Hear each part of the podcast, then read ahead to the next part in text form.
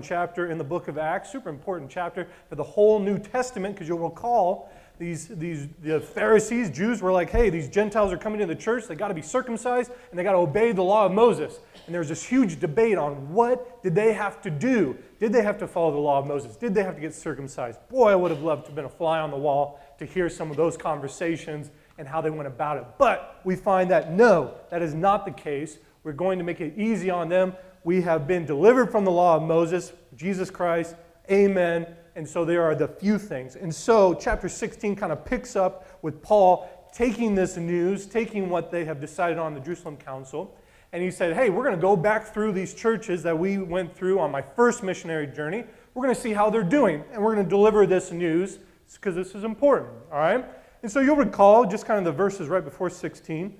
Paul is getting ready to go. And I think it's great to note that uh, Barnabas is like, Hey, let's take John Mark with us. And Paul's like, Heck no. No, I don't want this dude on there. And you know what? As I was thinking about this, if you recall chapter 13, John Mark leaves Paul, leaves Paul and Barnabas. He leaves during the mission, the first missionary journey. And Paul's like, hey, I don't want this guy with us. And I think two things. One, Paul. I said this two weeks ago. Paul is like the coolest dude ever. I mean, cool, that's not exactly cool, but he has personality. He's a human being. We like Jesus, Paul, and Peter. And they're like, oh, but Paul's a real dude. And he's like, hey, I don't want to work with this guy. He's flaky. He bailed on us. I don't trust him. I don't want to work with him. Right? He's a real guy, right? Sometimes we can feel that way. You have empathy from Paul. He understands that. Thank the Lord for Paul. Thank the Lord for any of you who are driven, who are fast paced, hard drivers. This is where we're going. Get on board or leave. I know that's a little harsh, but I thank the Lord for those people. We need those people. We need those people that are going to go trailblaze and make it easier for us to follow. Thank the Lord. But also this thank the Lord for Barnabas. Barnabas is like, hey, let's give John Mark a second chance. All right? And so Barnabas takes John Mark. Paul takes Silas, who we kind of talked about in chapter 15.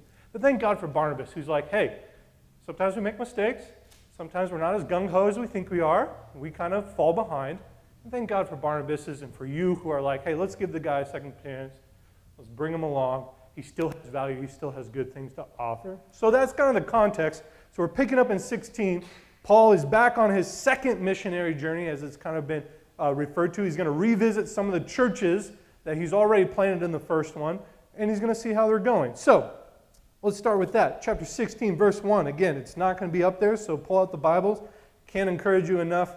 Bring your Bibles, bring something that you can view it and look at it. It's so important. Paul came to Derbe, Derbe, Derbe, and then to Lystra. All right? Again, ladies and gentlemen, Lystra is where Paul was stoned. And as Jason pointed out to me, not stoned. and I kid you not, I was preaching that two weeks ago, and this had never occurred to me. Never made, once made that connection, but it was so funny. So I love that. Thank you, Jason, for, for Just, just leave it to a friend, university graduate. there we go. Love it. Friends, you. Woo! but recall, man, I said this two weeks ago. Golly, Paul goes back into the city where he was stoned. He goes back again. What faith, what desire, what perseverance to go back to a place that almost killed him. Now he cares about them, he cares about the church, cares about the gospel of Jesus. Amen. Thank you, Lord, for Paul where a disciple named Timothy lived. All right, this is our first little introduction to the Timothy. Your first, your Bible's first and second Timothy. This is believed to be the same Timothy. We get to meet this guy. All right, disciple named Timothy lived, whose mother was Jewish and the believer, but who, but whose father was a Greek. The believers at Lystra and Iconium spoke well of him, Timothy. Paul wanted to take him along on the journey, so he circumcised him Okay, if you're reading chapter 15, you'd be like, wait a minute, I thought they just said they don't have to be circumcised. All right, what's the deal? Why does Paul feel it necessary to circumcise Timothy? Here's the point. Here's why. The second, the sentence following it. Because of the Jews who lived in that area, for they all knew that his father was a Greek. All right? My commentary really enlightens this. He says, he did not circumcise him as a means to salvation. It was not a means to salvation. It was not, hey, in order to be a part of this family, God's, God's kingdom, you have to be circumcised. That was not the case. The reason why he circumcised them, and this is a quote from my commentary, It's an attempt on Paul's part to accommodate Jewish sensitivity and to ensure Timothy's acceptability among the Jews with whom he will work. All right? Again, Paul takes Silas. If you read chapter 15, Silas is a leader in the Jerusalem church. All right? So, probably pretty Jew among Jews. Okay? He's also known as a prophet. He brings Silas along. This is great because Paul is going to be a missionary to the Gentiles, but he's bringing these very Jewish leaders and he's adhering to Jewish sensitivity because he knows he's going to be preaching to Jews as well. He's trying to tear down any barriers that stand in between the gospel in them. All right? Here's like a kind of pretty close connection. It's like when we would go down to Mexico on a mission trip, we would dress a certain way. We were trying to put as many, as few barriers between us and them. We were trying to meet them on their own turf, in their own culture, in their own way, all right? So that the gospel could be heard. And so we weren't going to be getting into all these weird kind of, ooh, this is a really foreign person, this is weird. That makes sense? Praise the Lord, that's all we had to do was just dress a certain way and not get circumcised. Bummer, Timothy, man. Woo! Timothy's committed, though. I love it. Okay, so does that make sense? Not a means of salvation, just a way for Paul to adhere to the Jewish sensitivity and to help their message go forward. All right? Verse 4, let's pick it up. As they traveled from town to town, they delivered the decisions reached by the apostles and elders in Jerusalem, that's chapter 15, for the people to obey. So the churches were strengthened in the faith and grew daily in numbers. Amen. All right, let's continue on with verse, chapter uh, verses 6. I want to point out a couple things. Um, go to the uh, structure, divine inauguration. I think I have a. Uh, thank you. Perfect. So, this one I want to point out. We're getting into Paul's second campaign or second missionary journey. The structure that of, of this in, in Acts, Luke's writing, is very similar to what he's already shown us, all right, in Paul's first missionary journey. So if you'll re go back through chapters 13 through 15, you'll see a similar structure in 16 through 18, right? Paul's first missionary journey starts with a divine inauguration, right? The Lord calls them to go on mission. The Lord is calling them to preach the gospel, all right? We're about to read that. Then it, then it moves to outreach, and then it goes eventually back to Jerusalem, as you just read in chapter 15. And then eventually Paul will return to the churches he's planted. This is just a structure Luke uses to kind of uh, tell the story if you will. This is important to note because he follows the same structure as we're about to see. A second structure that's been noticed by commentaries and, and scholars is this. It's a very similar thing to Peter's campaign or Peter's missionary, all right? Starts with an epiphany, or again, a calling, divine calling. God's calling them to mission, calling them to preach the gospel. Starts with that. We're about to see this, all right? Then you, they meet resistance. People do not take it and then they're incarcerated, and then they're released, usually from miraculous way. I'm going to point this out. I'm going to talk about this a little bit later, but I think it's important to see these structures, see how Luke writes. Luke is the author of Acts. He's kind of shaping his story around these structures. It's easy for us to follow, it's easiest for us to kind of relate with, makes sense, and it's just good reading, essentially. so let's go on to chapter 16, verses 6 through 10. We're going to kind of see this play out. Here we go. Paul and his companions traveled throughout the region of Phrygia. Um, can you throw up the map, Tyler? Let's go with the map. I think whenever you read Acts, you got to have a map on you because there's so many different places that just don't make sense. But when you can see it, it just makes a lot more sense of their journey. So you got the arrows, you can start following it, and you can start seeing the names. It's just helpful. I highly recommend it. Okay. So the region of Phrygia, you can see, I do not know the names. I did not look into it, but you guys go. All right. And Galatia, having been kept by the Holy Spirit from preaching the word in the province of Asia. When they came to the border of Mysia, they tried to enter, enter Bith, Bithynia, but the Spirit of Jesus would not allow them to. Question mark. I don't have an answer for you, but I encourage you guys to go and look that up. Why did Jesus, why did the Spirit of God not want them to go there? Look it up. I don't know. But maybe do some study. That's an interesting statement, not? I hope that grabs your attention. Huh. Why is that? That's odd, right? Look it up. Homework. It's good to engage with this, all right? Check it out. So they passed by Mysia and went down to Troas, kind of up there in the top left corner. They're on the coast there. During the night, Paul had a vision of a man of Macedonia standing and begging him, Come over to Macedonia and help us. After Paul had seen the vision, we got ready at once to leave for Macedonia, concluding that God had called us to preach the gospel to them. I have three notes on this passage. First one, divine inauguration, right? Epiphany. This is Luke's way of showing. Here we go. Here's the structure. Here's the vision. The man of Macedonia begging them, come and help us. This is God calling them, calling them to come to Macedonia, top left corner, to preach the gospel. That's important. All right? Again, we can sometimes we read about visions and in 2023 we're like ooh vision what was that about? You know what did paul experience? You know what did that look like? You know was a vision? You know was he like oh let's go to macedonia? You know what was that about? Let's not lose the forest for the trees all right? This is luke's way of showing us god is calling them to macedonia. He uses the vision as a not it's not purely a literary device all right? We definitely believe he actually did have a vision but it also acts as a literary device, right? He's showing God is calling them to this mission, to this area. Notice the second thing concluding that God had called us, concluding that word. It wasn't just that Paul was like, I have this vision, let's go.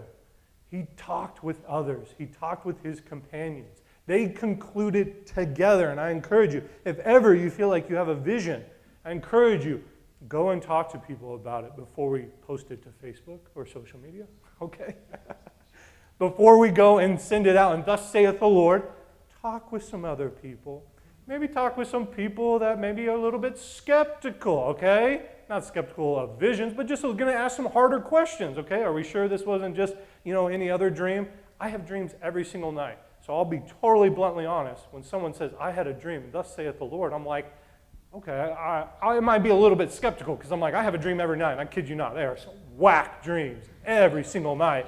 And but at the same time, I will not deny that there have been certain dreams in my life that I felt like, man, maybe the Lord is saying something through this, and there is something there. So I'm not throwing the baby out with the bathwater, but we do need some people in our lives that are going to be like, okay, hold on, let's just let's let's dive into this before we go and say, "Thus saith the Lord." The world's going to end on May 10th. Okay? All right? Just one example. All right? Second, third thing, third thing. Did you notice it? Did you notice the small little thing in verse 10? Did you notice it? Did you notice the change? Did you notice the change in voice? Verse 10 After Paul had seen the vision, we got ready. That is the first time in the book of Acts Correct me if I'm wrong, English is not my thing. Luke goes from third person to first person. If he uses we, that's first person. Word first person plural. This is the first time in the book of Acts that we get we thrown in. Luke has been giving a third person account of this whole story, and in verse 10 of chapter 16, he says, We. He introduces himself into the story. This is important. This is good. It's subtle. We're going to get a number of verses where he's going to continue on. We did this. We did this. We did this. Why does he do this? Why does he choose now to do it? Was this where he first kind of got on board with Paul? This is where he's like, hey, I should probably write some of this stuff down. This is kind of interesting. You know? We don't know. But we know for a fact that he introduces himself into the story. He's showing, I'm there. I was here. I saw this. All right? I was there. And again, it's a bold strategy as a writer to put yourself into a story, all right? Because people can corroborate hey, was Luke actually there? Paul, Silas, other people. Was he actually there? Did it actually go this way? It's a bold strategy, and yet he does it to show us authority, authoritatively. I was here. I saw this. I'm writing this down. I am reporting this. It's beautiful. I just love that note. Let's keep rocking and rolling. All right, verse 11. From Troas, we put out to sea and sailed straight for Samothrace. And the next day, we traveled on to Neapolis. From there, we traveled to Philippi. Philippi is a big city. We get the book of Philippians from Philippi to the church in Philippi. This is an important city, a Roman colony and the leading city of that district of Macedonia. We stayed there several days. Keep hearing the we, keep hearing the we. On the Sabbath, we went outside the city gate to the river where we expected to find a place of prayer. We sat down and began to speak to the women who had gathered there. One of those listening was a woman from the city of Thyatira named Lydia, a dealer in purple cloth. She was a worshiper of God. The Lord opened her heart to respond to Paul's message. The Lord opened her heart to respond to Paul's message. That's important because, again, not only, not only did she receive the message of Paul, but I think this is Luke's way of saying, hey, they got the vision right. This is confirmation that God had indeed called them to this area to preach the gospel. Look, she received the message. That makes sense? It's confirmation of the vision. This is from the Lord. It's important to see that. She received the message. When she and the members of her household were baptized, she invited us to her home. We see another thing. If you consider me a believer in the Lord, she said, Come and stay at my house. And she persuaded us. That's another thing. Important to note. I've talked about marks of discipleship.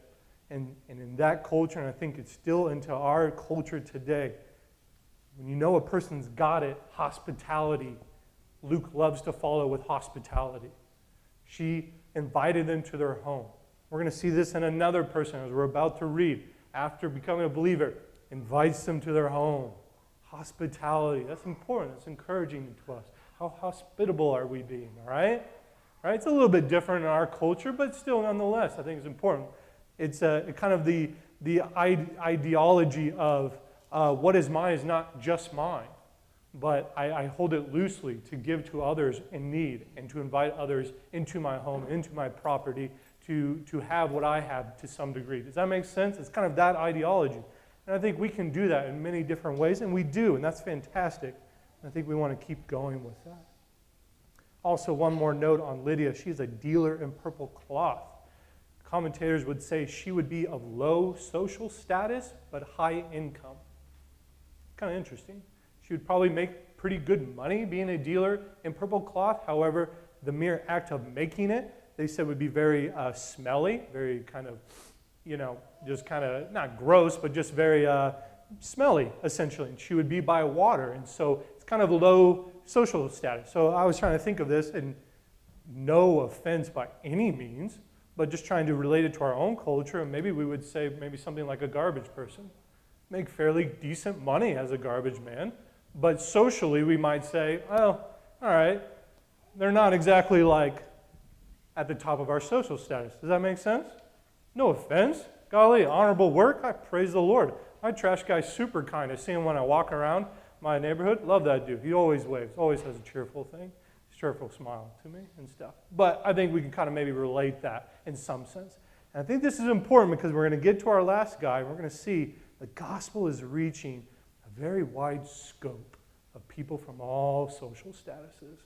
And it's important. Again, it's important. I know we take that for granted nowadays, but if you imagine you're in time of Acts, you, you know, 20, 30 years past Jesus' death and resurrection, you're really flipping cultural norms on their head, and you're, you're pushing up against cultural norms that you maybe grew up in, and now they're okay, that would be a struggle.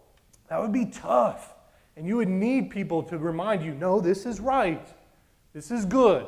We're on the path. This is right. This is good. Oh, I didn't grow up that way, though. Like, we didn't associate with these people, or we didn't, like, we didn't have meals with these people. And no, Book of Acts is constantly like, no, it's good. It's good. This is part of how, what it is now. This is part of the way it is now. So that's important. I think it's excellent. Let's move on to chapter verses 16 and on. We are not going to read the whole thing, so you're going to be all right. But we move into the third prison episode so far in Acts. If you have been like, golly, they're always in prison. Yes, you're correct. This is the third time that Peter, well, Paul goes into prison, or in the book of Acts, one of the leading figures goes into prison. I want to make a note. I think it's a good time to make this note. I talked about it earlier about the structure of Luke, of the structure of Acts. Luke uses these structures to kind of tell his story, right? With the missionary journeys, with the missionary campaigns, kind of associated with Peter. Peter follows a similar formula. And again, it always seems like we're coming back to prison, right? 16 chapters, we've had three prison episodes. I want to make a note, and I don't. I think it's just worth noting. Just because Luke uses structures to tell a story doesn't mean he's making this up. Okay? Doesn't mean he's making any of this up. Storytellers always use structures. We know this. We take it for granted. We're almost sometimes can be oblivious to it when we watch movies, but they are all following essentially a very basic structure to tell a story. You have a main character who wants something. They get into conflict in trying to attain that which they want to some degree, and then the conflict resolves. That's the most simplified. Obviously, there are nuances. Obviously, they take that. But I think at its core, I think you can see that in just about every story. All right? It helps us to be able to engage with the character. We can relate with the character. We can relate with the story. And I think that's why storytellers have to use structures. The Truman Show, if it was a real show, would stink. All right? It would be so boring. All right? If you've never seen The Truman Show, watch that movie. It is an amazing movie. It's an amazing movie, but essentially it's a show that 24 7 is filming his life. And this is before reality TV show. No. Essentially, there is nothing, there is no, uh, there is some a little bit manipulation of his life, yes. But it would be incredibly boring. I kid you not, I would not want to watch your guys' lives 24 7. I'm just, you know, ah, I just couldn't do it. I'm sorry. Love you guys. I'm sure you live all very interesting lives, all right? But we need, we need structure to it. We need the conflict. That's why reality TV shows today are like, not reality. But what do they all have in common? They all have conflict. You can't watch an episode of reality TV show without conflict. And then it always seems to kind of resolve to some degree. Always seems to resolve. Oh, just kind of nicely, right? We need that as, as readers, as engagers. Also, the other thing why storytellers and writers do this is because you can't say everything. You can't say everything. I hope you all have a chance to give a sermon one day, and you will realize that in the 35, sometimes 45 minutes that you have to preach, you cannot say everything that you want to say. You just don't have time, all right? And if you tried, it would probably be fairly boring and unengaging, and people would lose you, and then they'd be daydreaming, and then they'd come back, right? You know, we already struggle with that. Come on, let's all be real, right? Everybody back to me now. All right, yeah. But you can't say everything. Even the Gospel of John, John ends. Boy, if I wrote down everything Jesus did, the whole world would not have room for the books that I would write on, on Jesus. You can't say everything. So you gotta condense. You got to edit. You have to put it in a structure and a form that's engaging, relatable. People can get through it and get the gist of what you're trying to say. That's why the Gospels are all a little bit different. They're all the same, but they're all in their own different way because they're all using different structures to tell these beautiful truths and the beautiful life of Jesus. They're all doing it a little bit different way. So I just want to make that note that sometimes we can feel like, you know, not, not we can feel like, but sometimes it's just like, okay, if these literary writers use too much literary device or this or that, eh, they must have been making this up. No, they're just excellent storytellers. They're trying to tell of a beautiful story beautiful, deep story in a way that people can engage and relate to. And that's what Luke is doing. And so thank the Lord, all right? Thank the Lord. This is a beautiful story. We're getting all these kind of ups and downs all around. This is great. So we move to this prison episode, all right? And Paul is going into this new town, right? He's going into this city, and you have this, this female slave who has a spirit by which she can tell the future, fortune telling. I want to make a note. In the Greek, it's called, she has a python spirit, which I just thought was kind of interesting. I was like, oh man, come on, NIV, that would have been super cool. You should have said that, you know? Fortune telling, all right. No, I get why they did it. But python spirit, super cool, all right? Why is that important? This is super important. Python spirit, the original audience would have immediately associated the Python spirit with the oracle at Delphi. All right, this is a important in the region just an important uh, kind of uh, institution, cultic practice, but uh, the oracle at Delphi was just a, a just a very well-known place establishment, right? And this Python spirit, what would happen is if a new religion or a new cult would come into this area, then they would expect the oracle at Delphi, right? This uh, kind of someone working there to pronounce this religion to the region. It would give it some validity, it would give it some kind of traction, showing that this is somewhat valid and this isn't just, just foo foo stuff, all right? So, what do we have here? Verse 17. This girl, this female slave with a python spirit, followed Paul and the rest of us, companions, shouting, These men are servants of the Most High God who are telling you the way to be saved. Does that not sound like a pronouncement? Isn't that kind of cool? Isn't that kind of interesting? She is, in this weird, odd way, pronouncing this gospel message that Paul and his companions are about to bring to the region. Isn't that kind of interesting? And so, original audiences, and, and they feel, commentators feel very strongly that this would really tamp down resistance to their message. They would have had the backing, the validation, if you will, of the oracle at Delphi. And so people would have been like, okay, you come through the customs, all right, we'll listen to you. Isn't that kind of cool? It kind of makes sense with like Timothy being circumcised. We see how sensitivities are being brought into it or customs are being followed to bring forth this gospel message. And we see this in this brand new region of Macedonia, a custom being followed that the oracle of Delphi would pronounce this religion to the region. And we see that through this girl, this female slave, who has this python spirit. I think that's kind of fascinating. I think that's really fascinating and really interesting how the Lord worked through that and also how that just kind of paving the way for Paul and his companions' message. Now, check this out. Here's another interesting point. She, this female slave, kept this up for many days. Finally, Paul became so annoyed that the, he turned around and said to the Spirit, In the name of Jesus Christ, I command you to come out of her. At that moment, the Spirit left her. Guys, again, Paul, he has personality he gets annoyed. This dude is like the dude of all followers of Christ. And this man got annoyed. Again, I hope you have empathy, all right? I hope you get yourself a break sometimes when you get annoyed, all right? If Paul got annoyed, we're going to get annoyed, all right? He got annoyed. What's so funny is that's the reason. That is the reason given for why he cast out this spirit. Not because, oh my gosh, you have an evil spirit, you know, get out of you, but it's like, gosh, I am so annoyed by this person and the spirit. So, choo, choo, choo, right? That's just hilarious. I love that. I love Paul. I just feel like as I read more about Paul, this dude just cracks me up, man. I love that. Check this out also, verse 19. When her owners realized that their hope of making money was gone, they seized Paul and Silas and dragged them into the marketplace to face the authorities. They brought them before the magistrates and said, These men are Jews and are throwing our city into an uproar by advocating customs unlawful for us Romans to accept or practice they lie. That's going to happen.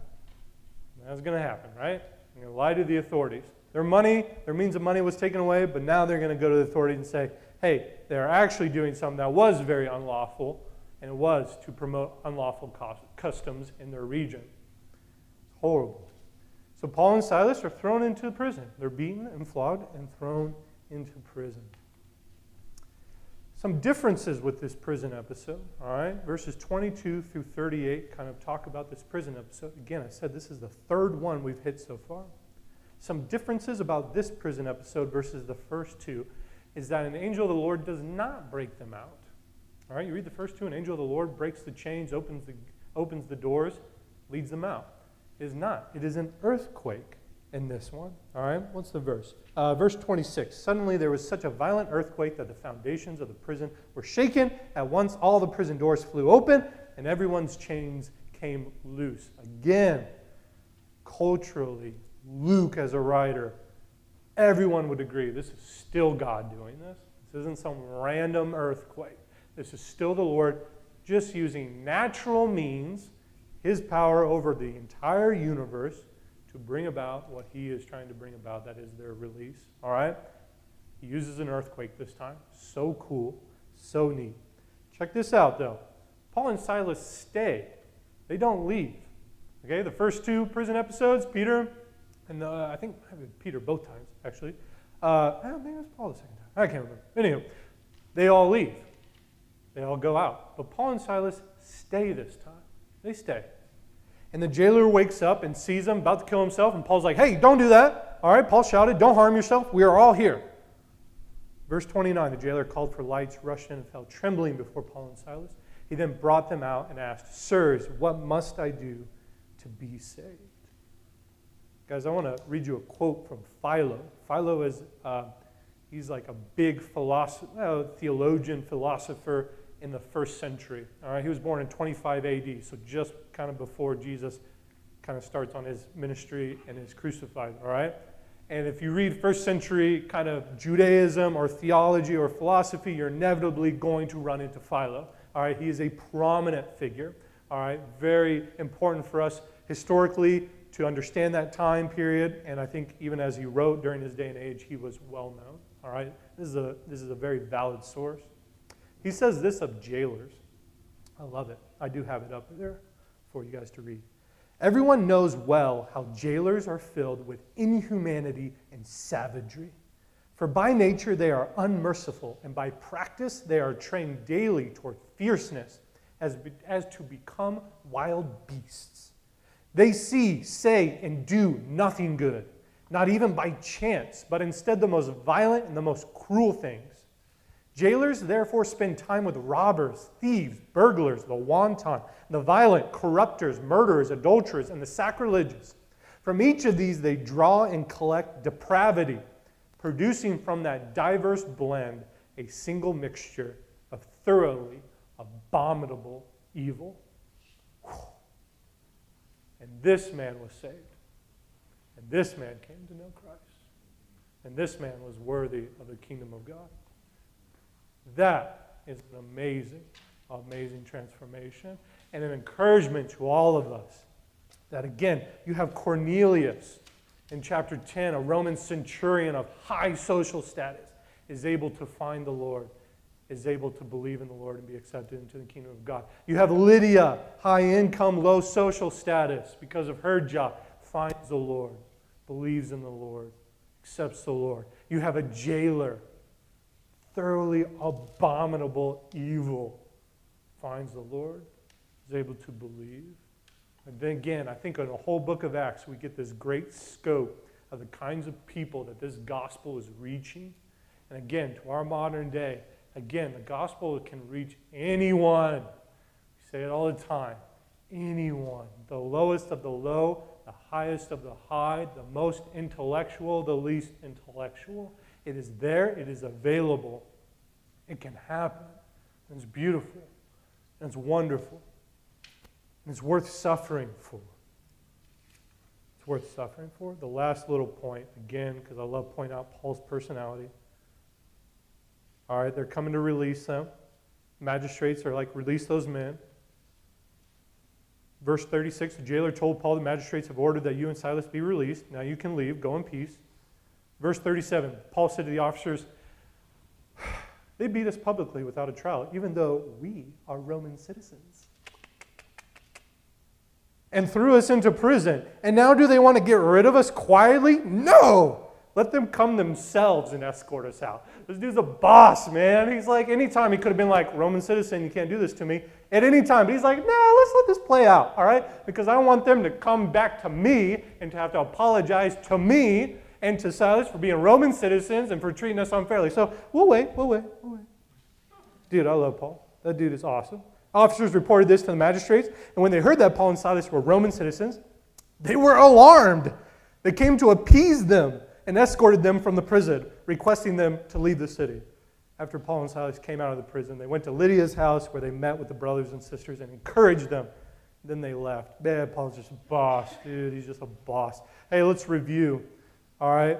God inaugurates the mission to Macedonia, fulfilling his call to make disciples to the ends of the earth. That's kind of the thesis for Acts. We find it in chapter 1, all right?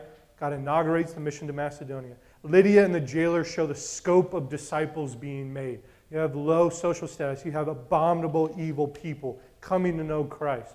Paul is a human being. He gets annoyed, all right? And he's got a little bit of sass to him. Like, yeah, we're Roman citizens. come over and apologize. You know, he's got some, some personality to him. He's great.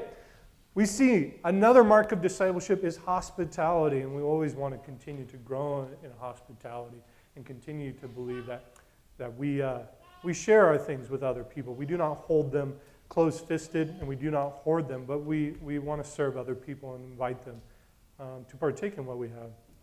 Just because there is structure in Acts doesn't mean Luke made this up. Again, he does use structure, undoubtedly. The Gospels undoubtedly use structure and stuff to form their stories, to make them engaging and relatable. That does not mean that they made them up. It just means they're good storytellers. Uh, praise the Lord. And lastly, Paul, like a boss, went back to the city he was stoned in, as we read in the first verse. On this Palm Sunday, we remember Jesus who went back to the city of Jerusalem. All right? Jesus knew what was waiting for him. He knew the suffering that he was going to incur. He knew what was coming down the road, and he still went back to that city. Paul, same thing. They suffered. Paul beaten, thrown in prison, all right, lied about. And boy, you keep reading Acts, it just gets kind of worse, right? Shipwrecked, going to be really thrown in prison, where he eventually will spend the rest of his life, to some degree, incarcerated all for the gospel's sake. And as I said two weeks ago, you don't do that without faith and desire. Faith and desire for the Lord Jesus, for his purpose, for his will. And boy, we celebrate on Palm Sunday Jesus' faith, his desire to obey the Father, to walk in what, he, what the Lord had for him. Man, we're going to suffer. We are going to suffer. We know that from two weeks ago that you will experience many hardships while entering the kingdom of God. We're going to. We're going to. And I want to encourage you this morning with a little inspirational video. You guys are probably going to be familiar with it. It is one of the best, best lines, soliloquies uh, ever in film. It is one of my all time favorites. I'm probably going to get teary eyed while watching it. But I want you guys to be inspired as you are suffering, as you are going through hardships for the gospel, doing God's will, what He's called you to. You are suffering for that. I want to encourage you this morning to keep going, to go get back in there, baby. Get back in there. All right? To get up, dust yourself off. Take a breather. Get a good rest day in. Take a Sabbath. But get back in there. All right? Let's watch this video. Check this out.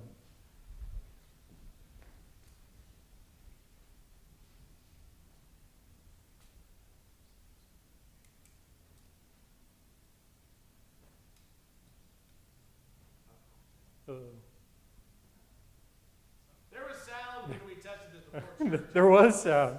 Oh no. Does it now sound? YouTube, you failed us. There's no sound? No way to fix it? I mean, it works right before this.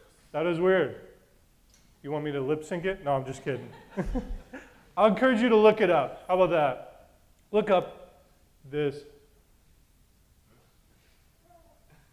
Ah. Bummer. That's all right. That's all right. I could probably give the general gist of it. How about that? I'll give the general gist of it. This is from Two Towers, Lord of the Rings. This is Sam's, uh, again, his soliloquy, um, where he just shares they're, they're struggling, him and Frodo, to continue to persevere. They're struggling on this, it's painful. Uh, and this is where Sam just kind of encourages Frodo and shows and kind of recalls the tales that really mattered, is kind of the, the, the crux of it. Uh, the tales that really mattered. And he thinks back on the tales that really mattered and how the folks in those tales had probably many opportunities to turn back. And they had many opportunities to quit. They had many opportunities. You guys got opportunities to stop, right? You're not doing anything against your will. We have free will, we have the ability to choose to follow. We do. And yet they didn't. And Frodo and Sam did it, and, and Aragorn and the rest of the crew, they didn't. And, and Paul didn't, and Barnabas didn't, and Silas and John Mark, and Jesus sure as heck didn't. And it can feel that way. It can feel that way. You're just, I can't do this anymore. can't keep going. And, and why, you know, Frodo's like, Sam, what, how can we do this? And Sam picks him up and he said, Man, because there's, there's something good in this world and it's worth fighting for. There's good in this world and it's worth fighting for. And Paul believed it, and Jesus too, that there is truth, there is good truth, and it's worth suffering for. And the whole world is like the Macedonian man who's saying, Come and help us. And it's worth suffering for, to help them, to do God's will. It's good. Man, and it's, it's, it's Jesus, it's his kingdom. It's not a political movement, it's not a political party. That's not the good in this world. No, it's Jesus. And that's worth suffering for, and that's worth getting up in arms about, and that's worth being, being gung ho and passionate and driven for that end. Because that is worth fighting for. That is what they need. That jailer would have continued in in his abominable evil if Paul and Silas were not thrown into prison to save him and his household. Man, there are people all around us that are saying, Come and help me. And boy, will you suffer? Yes. yes. Don't be surprised by it. Don't be surprised by it. We will. But there is, it's worth fighting for. Martin Luther King said, You don't start living until you have something to die for. I would just critique it a little bit. I think he would fully agree with me because I think there are dumb, dumb things to die for, so I think that's not totally right. But boy, when you have truth, capital T truth, you are living for that man, and you're willing to die for that, as Paul, as Peter, as Jesus were very willing to do. Man, then we start living. Then we start living. Then we start living with passion and zeal. And I encourage you this morning to look up that video. It'll make you cry. It's a teary. But I encourage you in your suffering to keep going. It's worth it.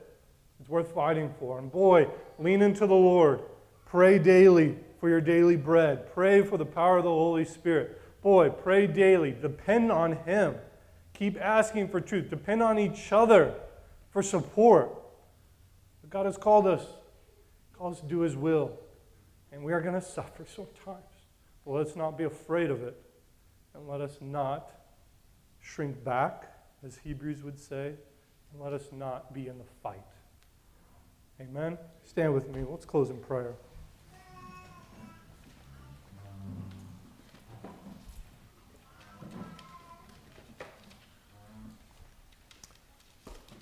Father God, we are so grateful for your word. We're so grateful for these stories of Paul and Silas and Peter that are encouraging us, encouraging us as we uh, pick up the mantle, carry the torch of your uh, desire to make disciples of all nations, um, to bring, to build your kingdom, to have your kingdom come here on earth as it is in heaven. God, to help people. And Father God, we pray for your strength. We need your power, Holy Spirit, to help us because we are weak. We know we're weak. So, God, you are strong, and we need your help. We need your help as we raise children to follow you, raise children to be boys and girls, men and women of character, of strength, to be able to live in this world. God, we need your help in our workplaces where work is tough and coworkers are even tougher, and I don't know why I'm here, and it's just draining mentally, physically. God, we need your help. Show us purpose. Give us vision, God. Give us strength to do your will. God, and, and God, to reach our coworkers for you, Christ.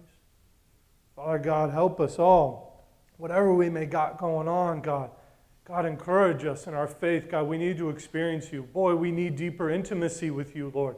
We need to be close to you. How can we do this without having a deep and intimate relationship with you? So, God, God, draw us to yourself and help us to make any necessary changes we need to make in our lives, to spend more time with you, to know if you're real. And if you are real, to be close to you, to be close to you, to draw from your relationship and your love and your power and all that you are. Help us, God, to spend time with you in your word and prayer. Help us to find that time. Help us not to get distracted, thrown off course. Father God, encourage us.